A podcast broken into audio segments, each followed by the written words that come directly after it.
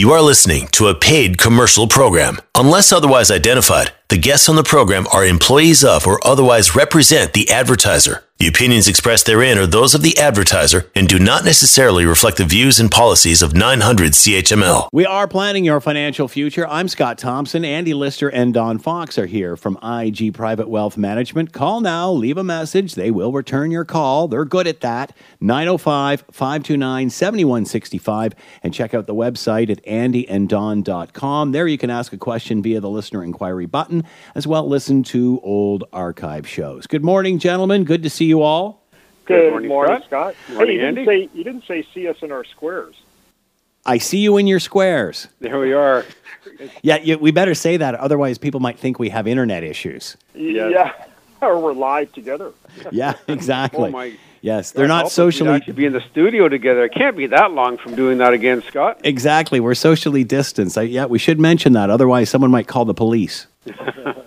I've heard of that happening in neighborhoods where neighborhoods are, or neighbors are having people out the backyard, you know, socially distanced, and other neighbors are calling the officials on them. Brother. Yeah. That's what it's coming to. Well, I guess uh, hopefully uh, maybe next year's show we will be back. And have, have you heard anything, Scott? Um, last I heard was Labor Day, Oh, okay. but you know, um, don't hold your breath, as they say. Okay. It, it is only the third wave. Uh, all right. So, uh, news this week nothing really uh, grappling other than, uh, of course, 18 plus gets vaccinated, which is great. But also, I, I wanted to ask you guys something about uh, the dollar. It seems to be moving up, it seems to be uh, pretty healthy at this point. I know you're going to talk about that later, Don, but you want to touch on what we're seeing happen here? Yes, absolutely. You're absolutely right, Scott. You know, you go back just over a year ago, and the dollar fell under 75 cents. It was like 71 cents U.S. and and now we're now we're around 83 cents U.S. And a lot of it has to do. In fact, I just happened to check this this past week, and I said, you know, we're very much a resource-based country.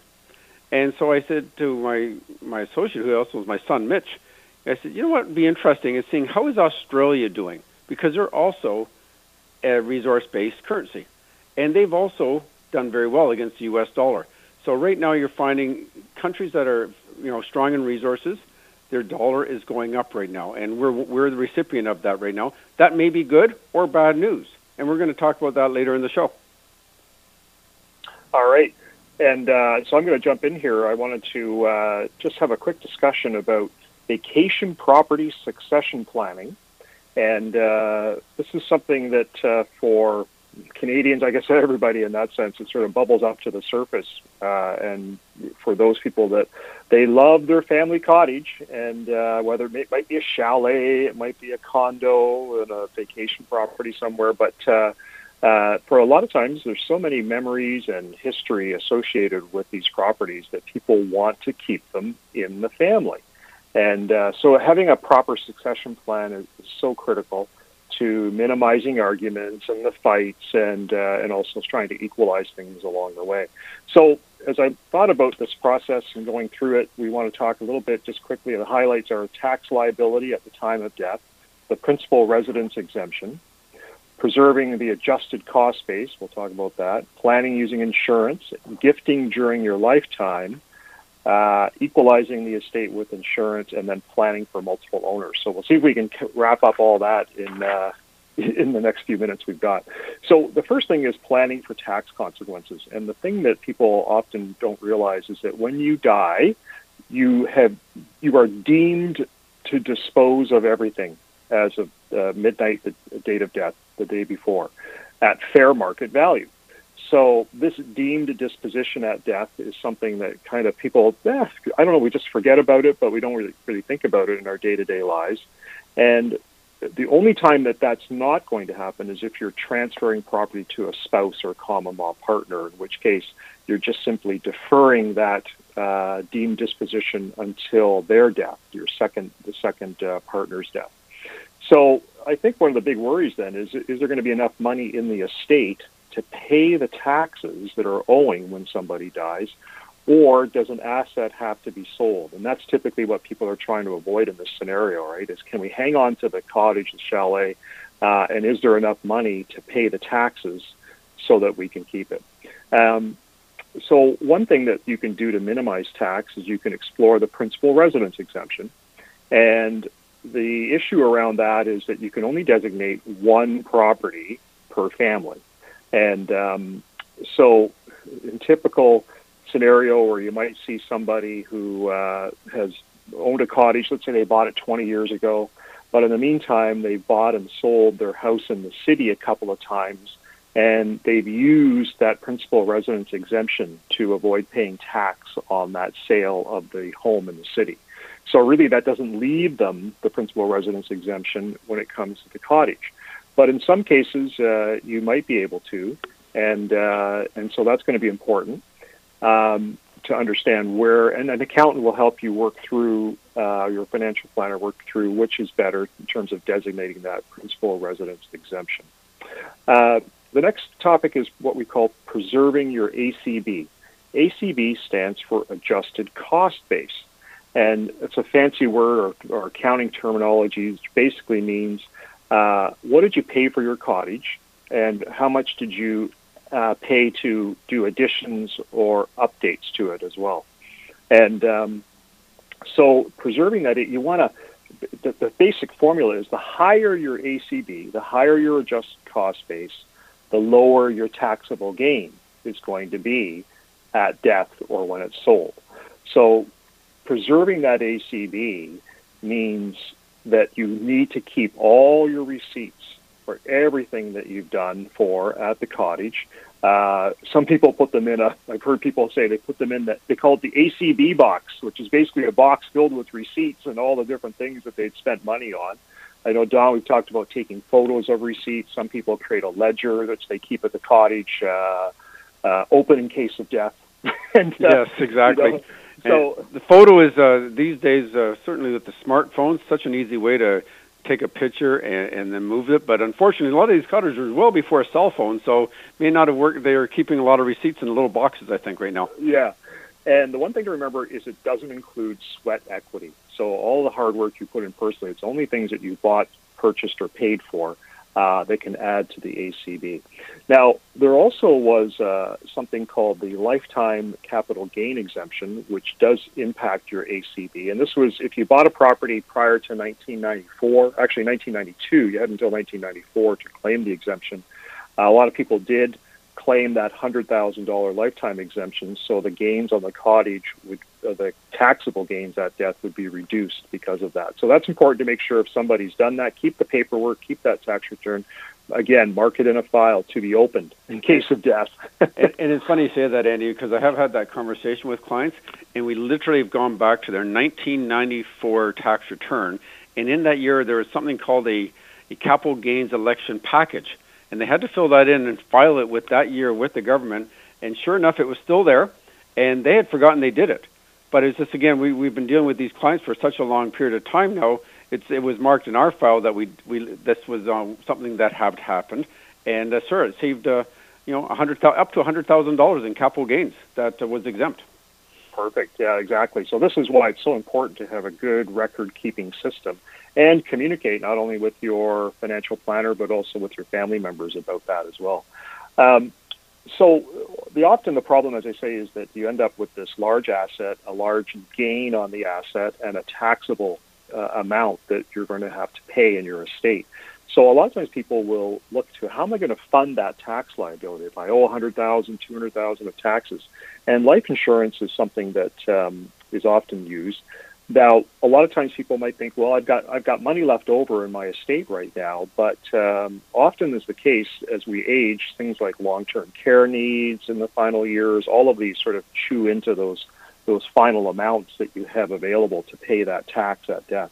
So life insurance is something that's um, worth exploring. It, again, it's something that you should do sooner rather than later uh, because insurability, your health, etc., comes into play. And don't um, don't shy away from it just because of the cost. It might be something to discuss with your children. They may be very interested in paying or sharing some of the cost of the premium for this insurance policy. And really, the goal is to avoid that fire sale. Right? If mm-hmm. there's not enough money left over, and suddenly now you've got to raise capital to pay the taxes, and uh, if the if the property, the cottage, the condo, the shop has to all be has to be sold in a hurry, sometimes you're not going to get the best price, right? So that's that's a key element. Um, a lot of times we get questions about gifting during lifetime, and uh, So I think the mistake with gifting that people often think about is that they can avoid this tax, this ultimate tax that they're going to pay. And um, they might reduce it by gifting it during a lifetime, but the problem is is that it's when you gift something, it's considered sold immediately at fair market value. So you're going to trigger those gains immediately. And so well, some people say, well, I'll put it into joint account. Well, then you're deemed to have sold a proportionate share. So, for example, if you're a parent uh, and you have two kids and you decide to add the two kids as joint, you've basically sold two thirds of the value of your cottage and you're going to pay capital gains on two thirds of that fair market value over and above the adjusted cost base. Um, you also have to be careful too because you might end up with double taxation if you're if you're not careful using gifting. Um, but for example, let's say you purchased a cottage for fifty thousand dollars. We'll use simple numbers. Ten years later, uh, you sell it to your kids for fifty thousand, but the actual fair market value is a hundred grand. And so what you pay tax on is actually $50,000 capital gain because that's the fair market value. Paid 50, you sold it or gifted it for a 100. So you've got a $50,000 capital gain. But the kids adjusted cost base is uh, is 50 grand. And so 10 years later, let's say it's worth 200, well, they're going to pay tax on a $150,000 capital gain, not a $100,000 capital gain. So they've been double taxed. So that's a trap you got to watch out for as well. You're also allowed to defer your gains on the on the uh, sale of the uh, cottage over five years, and that works pretty well with family, 20%. But if it's not family involved, you just have to make sure you've got some kind of uh, uh equity and interest in it until the, all the final payments have been made. And um, and if you're not getting payments from your kids and, and you're going to, you want to consider that in your will forgiving the debt, uh, but included in the will for the purposes of dividing up the estate so that the other kids receive a similar value. And uh, the other thing to think about with gifting during lifetime is you lose control. What if there's a marriage breakdown and suddenly there's a, an in-law who is now owning the cottage or has a, uh, a right to the cottage as well? So again, equalizing the estate becomes important, and insurance is a is a good way to do that.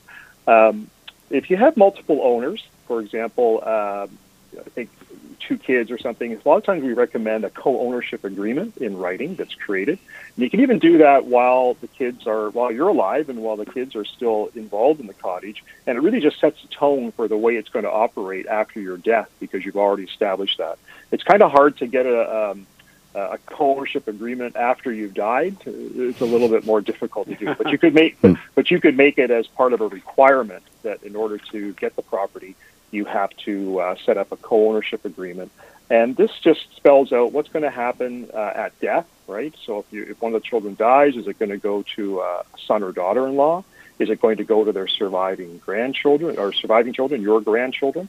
So all of that gets spelled out in this sort of multiple owner co-ownership agreement policy. So lots of twists and turns on the cottage succession planning, but uh, feel free to give us a call if you've got more questions. We'll be happy to give you some information. We are planning your financial future. I'm Scott Thompson. Andy Lister and Don Fox are here from IG Private Wealth Management, 905 529 7165. Call now. They'll get back to you. We're coming right back.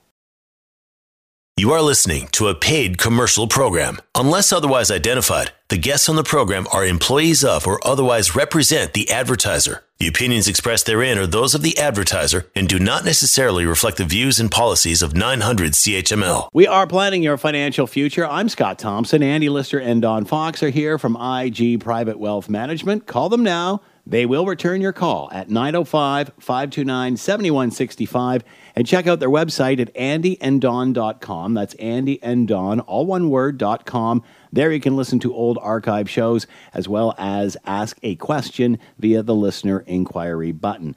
Uh, Going to talk about investment concepts uh, this break. What do you mean by that? Well, you know, there's so many different parts of investing, and, and some of these seem quite simple, but emotion gets in the way so often that I thought, you know what, let's go back to the basics a bit and just discuss what risk is, positive returns, dollar cost averaging, you know, global diversification. We're going to talk about all the different concepts and and kind of cement them in, in the listener's mind how they really work because it's kind of interesting. Very simple one right now is, you know, risk. What exactly is it? And it really comes down to risk is, is your volatility. How much volatility can you withstand?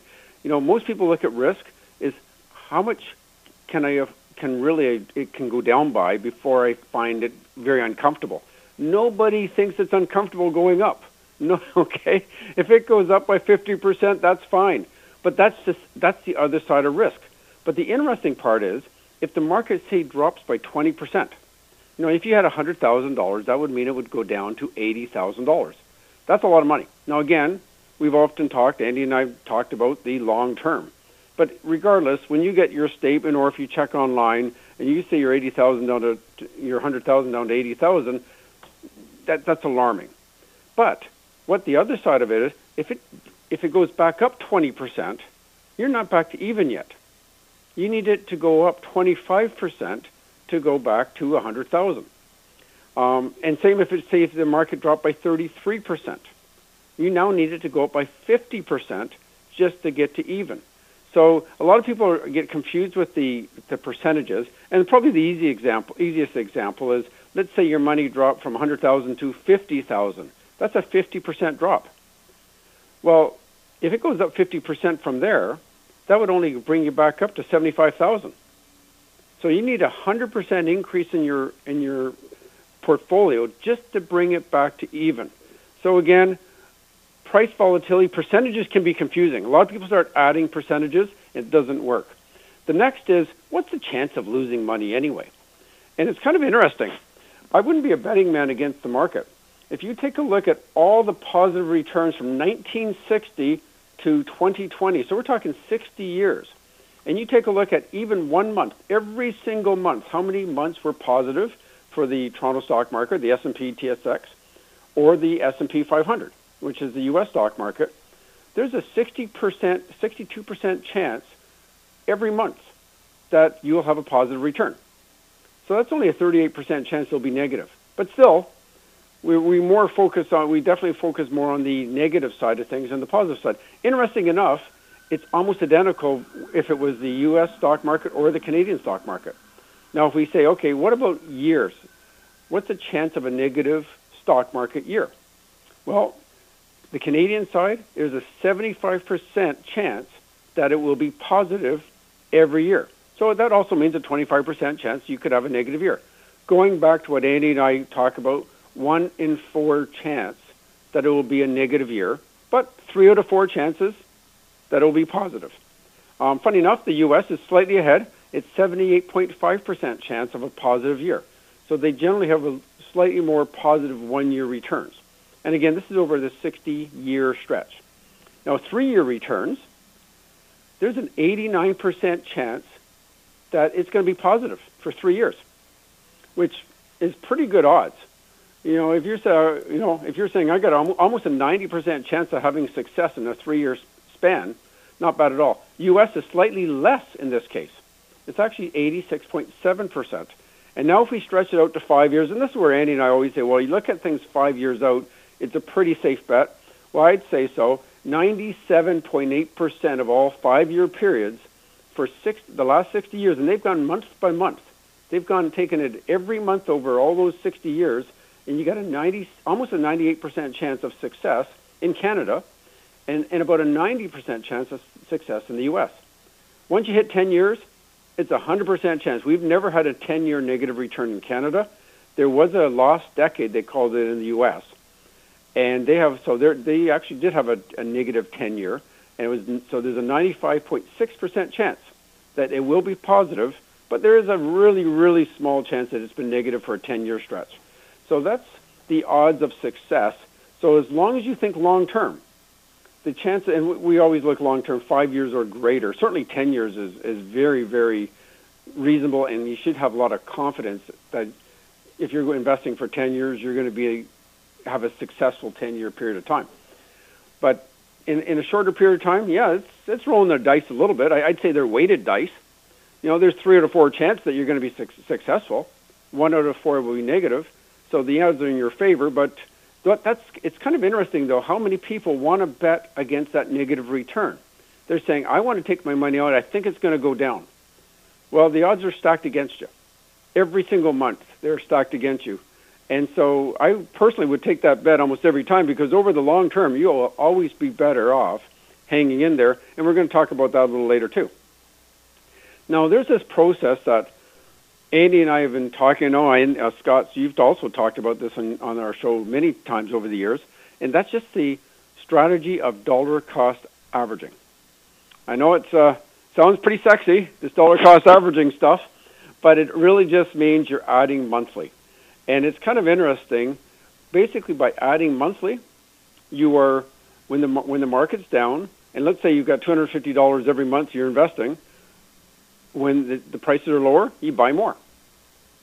You still got the two fifty going in. The prices go up, you buy less. So no different than if bread's on sale and you're spending the exact same amount of dollars. Hey, I can buy more bread this month. The the price of bread was less.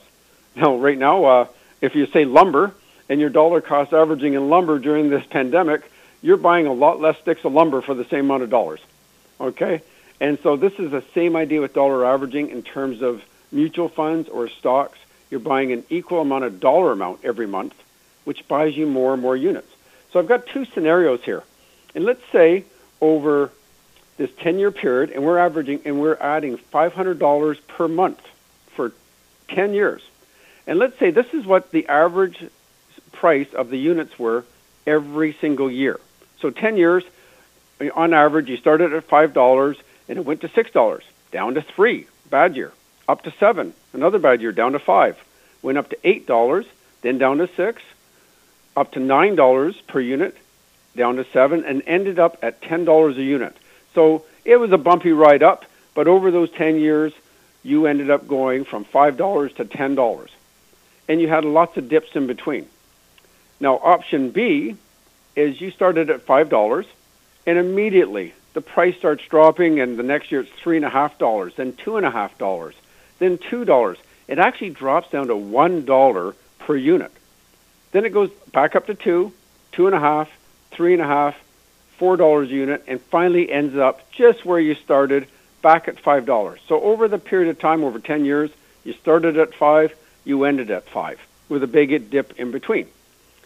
Out of those two examples, Scott, which one do you think? Would you take option A or op- option B? Uh, I'd phone you or Andy and say, what should I take, option A or B? good, good call. Spoken like a good client. Andy, Andy probably knows this answer, so I won't even talk to him about this one. But it is a bit of a trick question because the average cost of option A is five dollars and ninety-two cents, and it ended up at ten bucks. So not bad at all. And so you're you invested all this money and you actually ended up with a gain of forty-one thousand dollars, adding five hundred a month for 120 months. So not a bad deal. Okay, 500 times 120. You know, you put in sixty thousand dollars over the period of 10 years, and you end up with $101,300. Not bad at all. Mm. Option B where it simply ended up where you end, started with. You never actually had a gain. Your average cost was two dollars and forty nine cents. You still put in the same sixty thousand. You end up with a gain of sixty thousand six hundred forty five dollars. You actually doubled your money because you're buying a lot of units or a lot of shares when it was at a dollar per unit. That five hundred dollars bought you five hundred units then versus when it was at $5 a unit, you only bought 100 of those units at $5 per unit. So the whole point of dollar cost averaging is it takes the timing out of it. So as much as I said earlier about having positive returns and in the long run they're going to be better off, if you still want to make your portfolio even more conservative, you, you dollar cost average in, into the market. You buy all the time.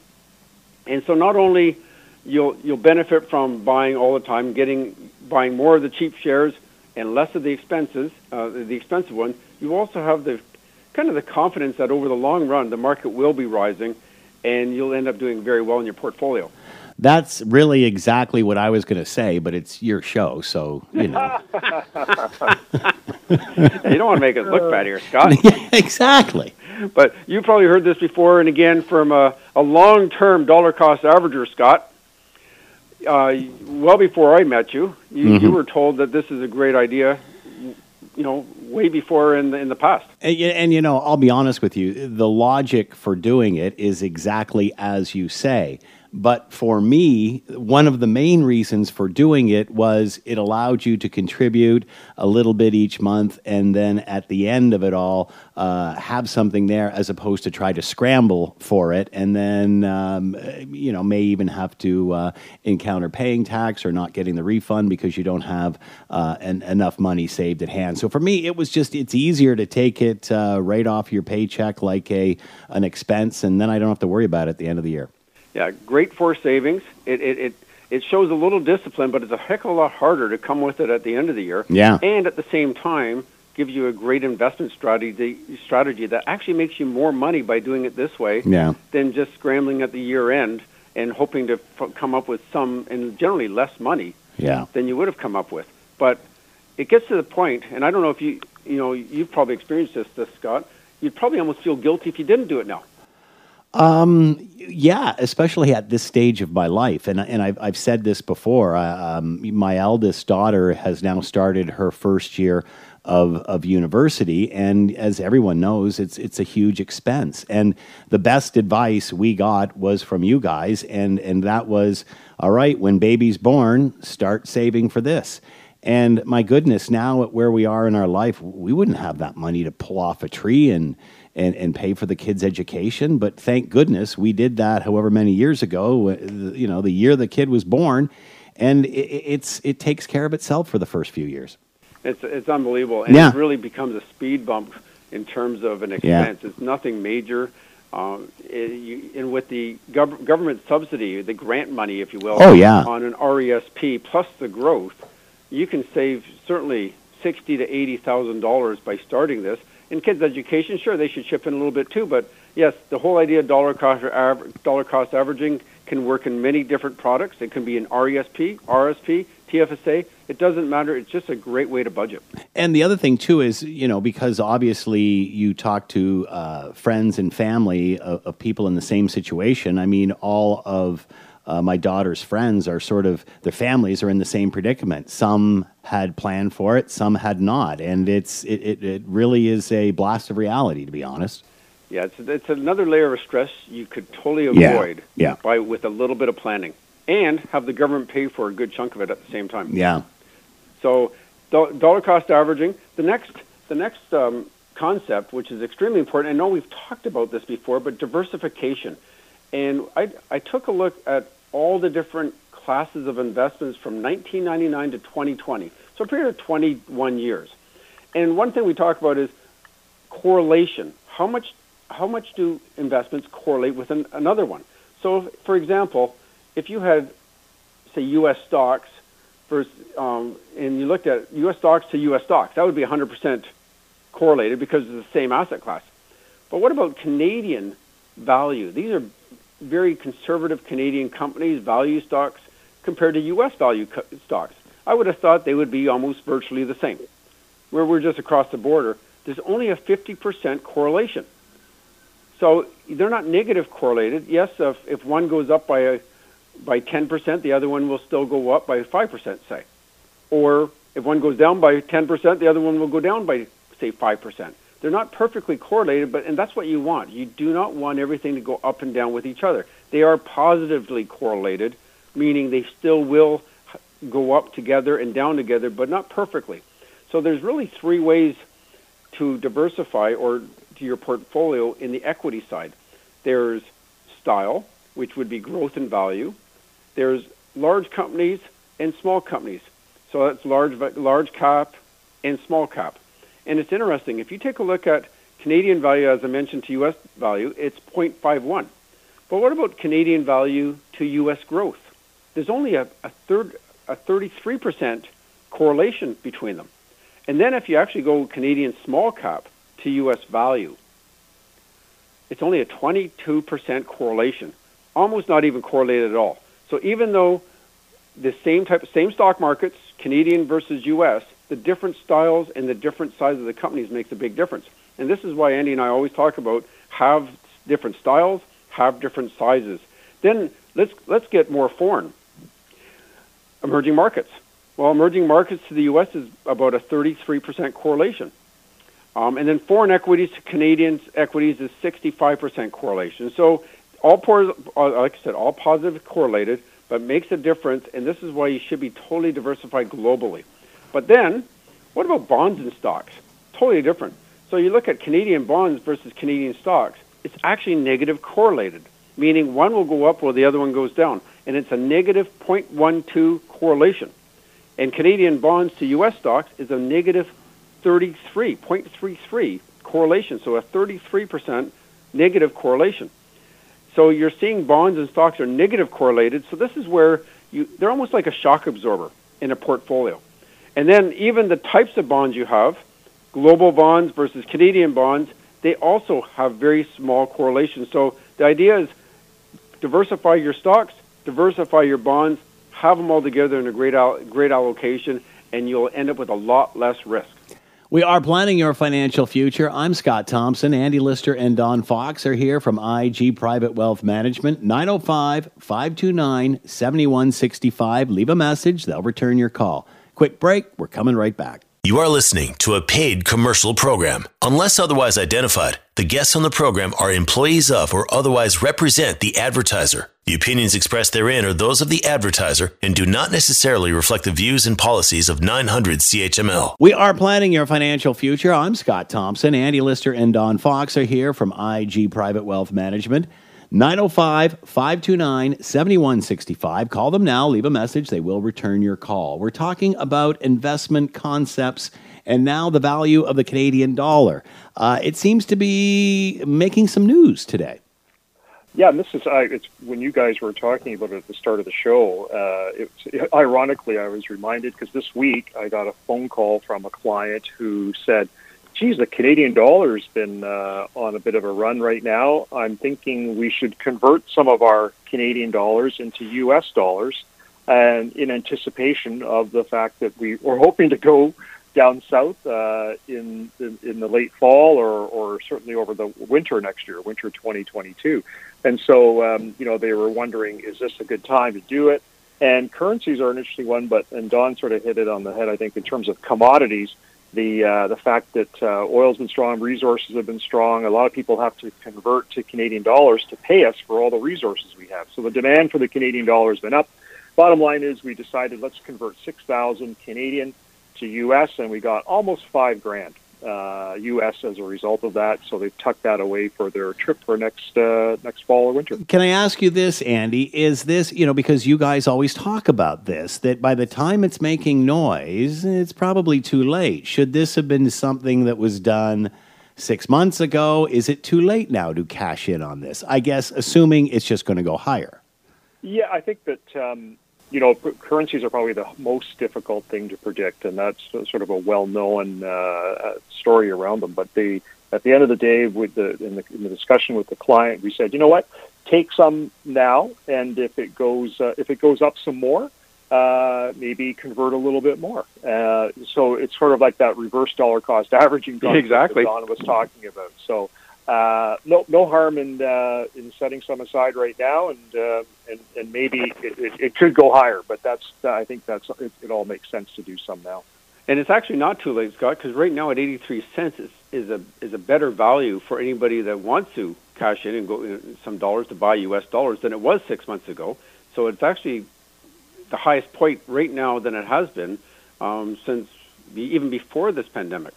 So it's a it's a good op- a good opportunity for those who are planning that post-pandemic vacation, which I'm sure a lot of us are. But it's interesting if you look at the history of the Canadian dollar and you go from 1999 all the way to 2000. I'm going to say who's going to win this contest of what was the average value of our Canadian dollar versus the U.S. dollar. So if you had one dollar U.S., how much would that be equivalent?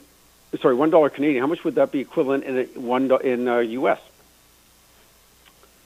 What would you guess, boys? Uh, 78 cents. 78. I, I was going to say 75. Oh, both going low. 83 cents. Uh, and the reason I bring this up is it is currently 83 cents. We are exactly at this 21 year average right now, which is shocking. I guessed also that it would have been lower, and I and I mentioned this to my wife over the over this past week, and she guessed lower too. So Uh, all of us think it's always a little lower than that, but we did hit some really interesting times. If you go back to 2002, we bottomed out at 64 cents. And by 2007, it was at a buck six. So had you bought U.S. currency in 2002, it, it had a 66% difference. Okay, which means our Canadian dollar went up by 66%. So how does this affect your investment portfolio? Well, a lot, because when you buy a U.S. mutual fund or an European mutual fund or emerging market um, mutual fund, you are getting their currency to purchase those. So if the U.S. market goes up by 10% and our dollar went from 75 cents U.S. to 82.5 cents U.S., that means their that means their dollar went down by 10%. Okay? So at the net result, even though you're looking at their stock market thinking, hey, the U.S. stock market is doing great, my U.S. portfolio must be also doing well, no, the net return is zero because our, the currency would have wiped out the return. So that's where one offsets the other. Now, the opposite can also happen when the market's doing well, but our Canadian dollar also is doing poorly at the same time. So if the U.S. dollar doing strong is getting stronger and the U.S. stock market is getting stronger, then it's a double whammy. You're actually getting higher returns on both ends, and so that's also happened. So you got to be aware. It's it's kind of interesting. So it will. It, it is actually good to diversify currencies because who's to say our currency is the best one to have? That being said, living in our country, it's the safest to have things in Canadian currency because there's less volatility. So yes, and then it's kind of amazing just on the volatility. As I mentioned, it went from two, 64 cents in 2002 to a dollar six in 2007. The the uh, the financial crisis in 0809, the mark the dollar went down to 79 cents again, but by 2011 it was back up to a buck five. And then by 2020, it dropped to 71 cents a year ago, and now it's back to 83 cents.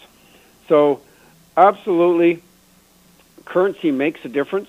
It's something you should have in your portfolio, and you do as long as you diversify totally. But understanding it, so just so uh, when you are looking at your returns, and you think, "Wow, I'm, I might have a lot of money in in say Europe, and I hear their stock market's doing well," and you're looking at your own we have to convert it back to Canadian dollars. And that could improve it, or it actually may make your return smaller depending on what the Canadian dollar is or has done in that period of time. But at the end of the day, it's just another form of diversification. We are planning your financial future. I'm Scott Thompson. Andy Lister and Don Fox are here from IG Private Wealth Management. Call now 905 529 7165. They'll get back to you and check out the website at andyanddon.com. Taking a quick break here. We'll be right back. You are listening to a paid commercial program. Unless otherwise identified, the guests on the program are employees of or otherwise represent the advertiser. The opinions expressed therein are those of the advertiser and do not necessarily reflect the views and policies of 900 CHML. We are planning your financial future. I'm Scott Thompson. Andy Lister and Don Fox are here from IG Private Wealth Management. Call them now, leave a message. They will get back to you promptly. 905 529 7165. And check out the website at andyanddon.com. We're talking about taxing your online income. A lot of people have been finding other ways to generate revenue during this pandemic. Yeah, exactly. You know, and this was uh, an article in the um, Globe and Mail recently, and I uh, talking about how CRA is focusing on collecting taxes for our online activities. And I guess the one that jumps out at me is the uh, is the video gaming uh, phenomena, right? Where you have these video gaming stars. Not only are people watching them, play the game, uh, but they're also getting making money doing this, right? And it's uh, it's a whole new way of generating an income that uh, who would have thought of, you know, a decade ago. At that point, if you were spending that much time playing video games, you you were considered another category of person. it wasn't a job.